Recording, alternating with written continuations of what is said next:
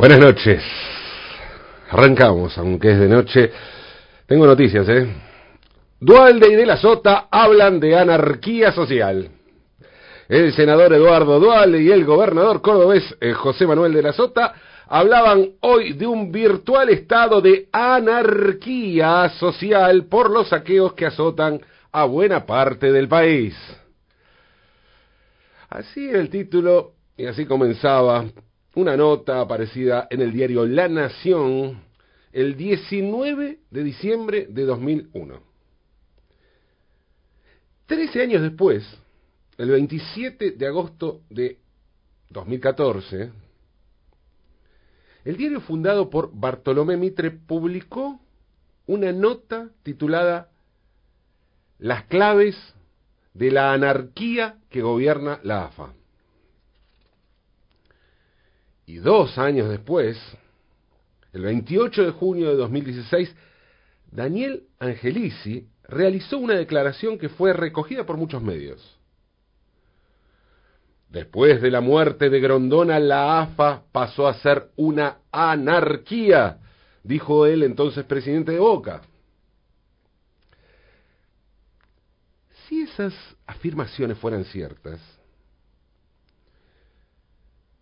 podríamos pensar que Fernando de la Rúa, Luis Segura y Daniel Chiquitapia son seguidores del ideario de Mijael Bakunin, de Pierre-Joseph Proudhon o de Enrico Malatesta, entre otros pensadores del comunismo libertario. Cuesta creer que esta sea la condición de anarquía que manejaban Angelici de la Sota Udualde, lo más probable es que se trate de uno de esos malos entendidos que a veces suelen generar algunos términos, ¿no? Malos entendidos. Y de esas brutales estigmatizaciones que suelen recibir algunos movimientos ligados a ideas nobles. En la época en la que asistí a las reuniones de la Federación Libertaria Argentina, un compañero me dijo, si cada trotskista es divisible por dos, cada uno de nosotros los anarquistas es divisible por cuatro. Me lo dijo un compañero o un camarada, no sé cómo llamarlo la verdad. O da igual, puedo llamarlo como quiero. Los anarquistas pueden o podemos, me hago cargo, ser compañeros, como los peronistas, o camaradas, como los comunistas, o nada de eso, o todo eso junto. No son, o somos, ni peronistas ni comunistas, aunque hay un poco de todo eso en esa constitución. Y lo de ser divisible por cuatro suena a chiste, pero no. Existen tantas formas de anarquismo como personas anarquistas existen sobre la Tierra y más también, ¿eh? Pero hay una idea central que atraviesa cualquier variante anarquista. La libertad. La libertad anarquista consiste en el derecho al ejercicio del deseo individual atendiendo las necesidades colectivas. Entonces, el anarquismo es libertad, pero también es solidaridad. Y es bueno aclararlo en tiempos en que no solo es estigmatizado el anarquismo por personas que no tienen nada que ver con el anarquismo, sino que también es usado el término libertario, bastión del anarquismo, para ensalzar la libertad de mercado en detrimento de lo colectivo. A diferencia de otros idearios políticos que aspiran a alcanzar el poder para, desde allí, poder cambiar la sociedad, el anarquismo cree que primero hay que cambiar la sociedad, y no para tomar el poder, sino para destruirlo. Pero no se trata de luchar por ese objetivo, se trata de ejercer día a día una condición.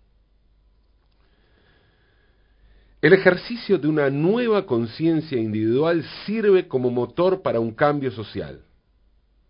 lo primero no es el cambio social, sino el cambio de conciencia.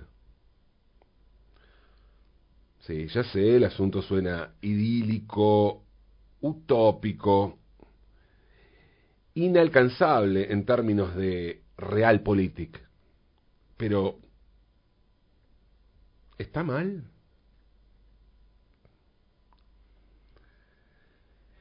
El aborto legal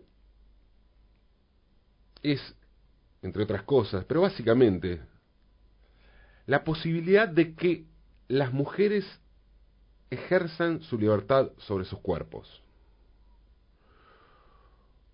Hoy, este derecho que aún no pueden ejercer las mujeres argentinas, es algo que existe en muchos lugares del mundo, incluida la casi totalidad de aquellos que algunos llaman países serios.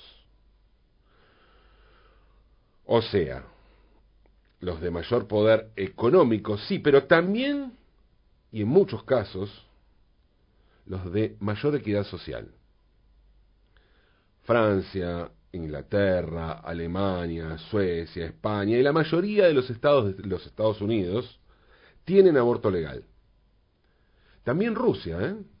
La Unión Soviética fue el primer país en el mundo en legalizar el aborto en 1920 bajo el gobierno de Lenin. En América Latina el primer país en legalizar el aborto fue Cuba en 1965, luego del triunfo de la revolución. Y siguió siendo el único hasta 2012 que también lo, lo legalizó Uruguay.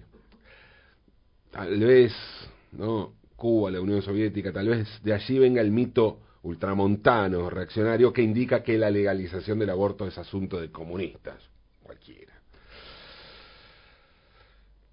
En Europa Occidental, la mayoría de los países legalizaron el aborto entre fines de los años 60 y comienzos o mediados de los 80 del siglo XX. España lo hizo en 1985 aunque eso fue por segunda vez. Porque había habido una primera vez. Durante la República y en medio de la guerra civil, España legalizó el aborto. Justamente por la guerra, la medida duró poco tiempo de noviembre de 1936 a mediados de mayo de 1937, cuando el franquismo lo derogó. Y solo rigió en la zona gobernada por la República, obviamente. El presidente de gobierno de la República Española era el socialista Francisco Largo Caballero. Y la ministra de Salud ministra, era una joven escritora de novelas que tenía apenas 31 años en ese momento, en el momento en que asumió. Federica Monseni, militante anarquista de la Confederación Nacional del Trabajo, la CNT, CNT, una organización anarcosindicalista que impulsaba el comunismo libertario. Monseni fue la primera mujer en ser nombrada ministra en la historia de España y una de las primeras en Europa. Hubo una en la Unión Soviética, una en Inglaterra y algunas más en países nórdicos, en Dinamarca, en Finlandia. Y fue una de las cuatro personas que fueron nombradas en ministerios y de origen anarquista que militaban en el anarquismo, que entraron al gobierno de coalición. Los otros tres fueron hombres. Joan García Oliver en Justicia, Juan López Sánchez en Comercio y Joan Peiró, que fue ministro de Industria. Cuentan que Monseni era una oradora fenomenal, y eso era lógico. Hasta ser nombrada ministra escribió casi 40 novelas cortas. Escribió muchas más después. Y todas fueron de corte popular, y protagonizadas por mujeres. Algunos títulos les cuento. Amor de un día, Vampiresa, El otro amor, La indomable, La hija del verdugo, El ocaso de los dioses, escuchen esta, Una mujer y dos hombres, año 1930, o Maternidad. Era una especie de corintellado del comunismo libertario o comunismo literario. Su capacidad de oratoria se puede intuir en alguno de los videos que hay de ella. Pueden buscarla, ¿eh? es muy interesante. No hay discursos de los años 30, pero sí varias entrevistas donde se la ve ya mayor, pero con una locuacidad y sus convicciones intactas. En esas entrevistas, Federica Monseni dice que el futuro es anarquista. Parece un delirio, pero aunque no lo crean, lo que dice tiene lógica. Porque, según explica, son las ideas anarquistas las que están siendo el motor de los nuevos movimientos sociales. Los ecologistas, el feminismo, el amor libre, el pacifismo. Otra vez, no se trata de acumular poder, sino de propagar ideas. Monseni asegura que el ideario anarquista es la única salida hacia un cambio social porque es lo único que ha quedado en pie luego del fracaso de las dos variantes del socialismo, la socialdemocracia y el comunismo la soviética. Y lo dice antes de la caída del muro de Berlín. Federica Monseni murió en 1994 a los 88 años y la mayoría de las entrevistas que se pueden ver son de los años 80. A ver, todo esto no lo dice una mujer que hablaba desde un idealismo improbable.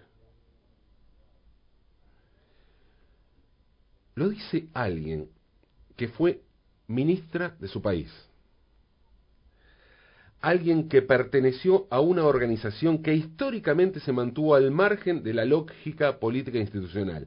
Pero, cuando había que pelear contra el fascismo, en medio de una guerra civil, no dudó en tomar partido por un bando.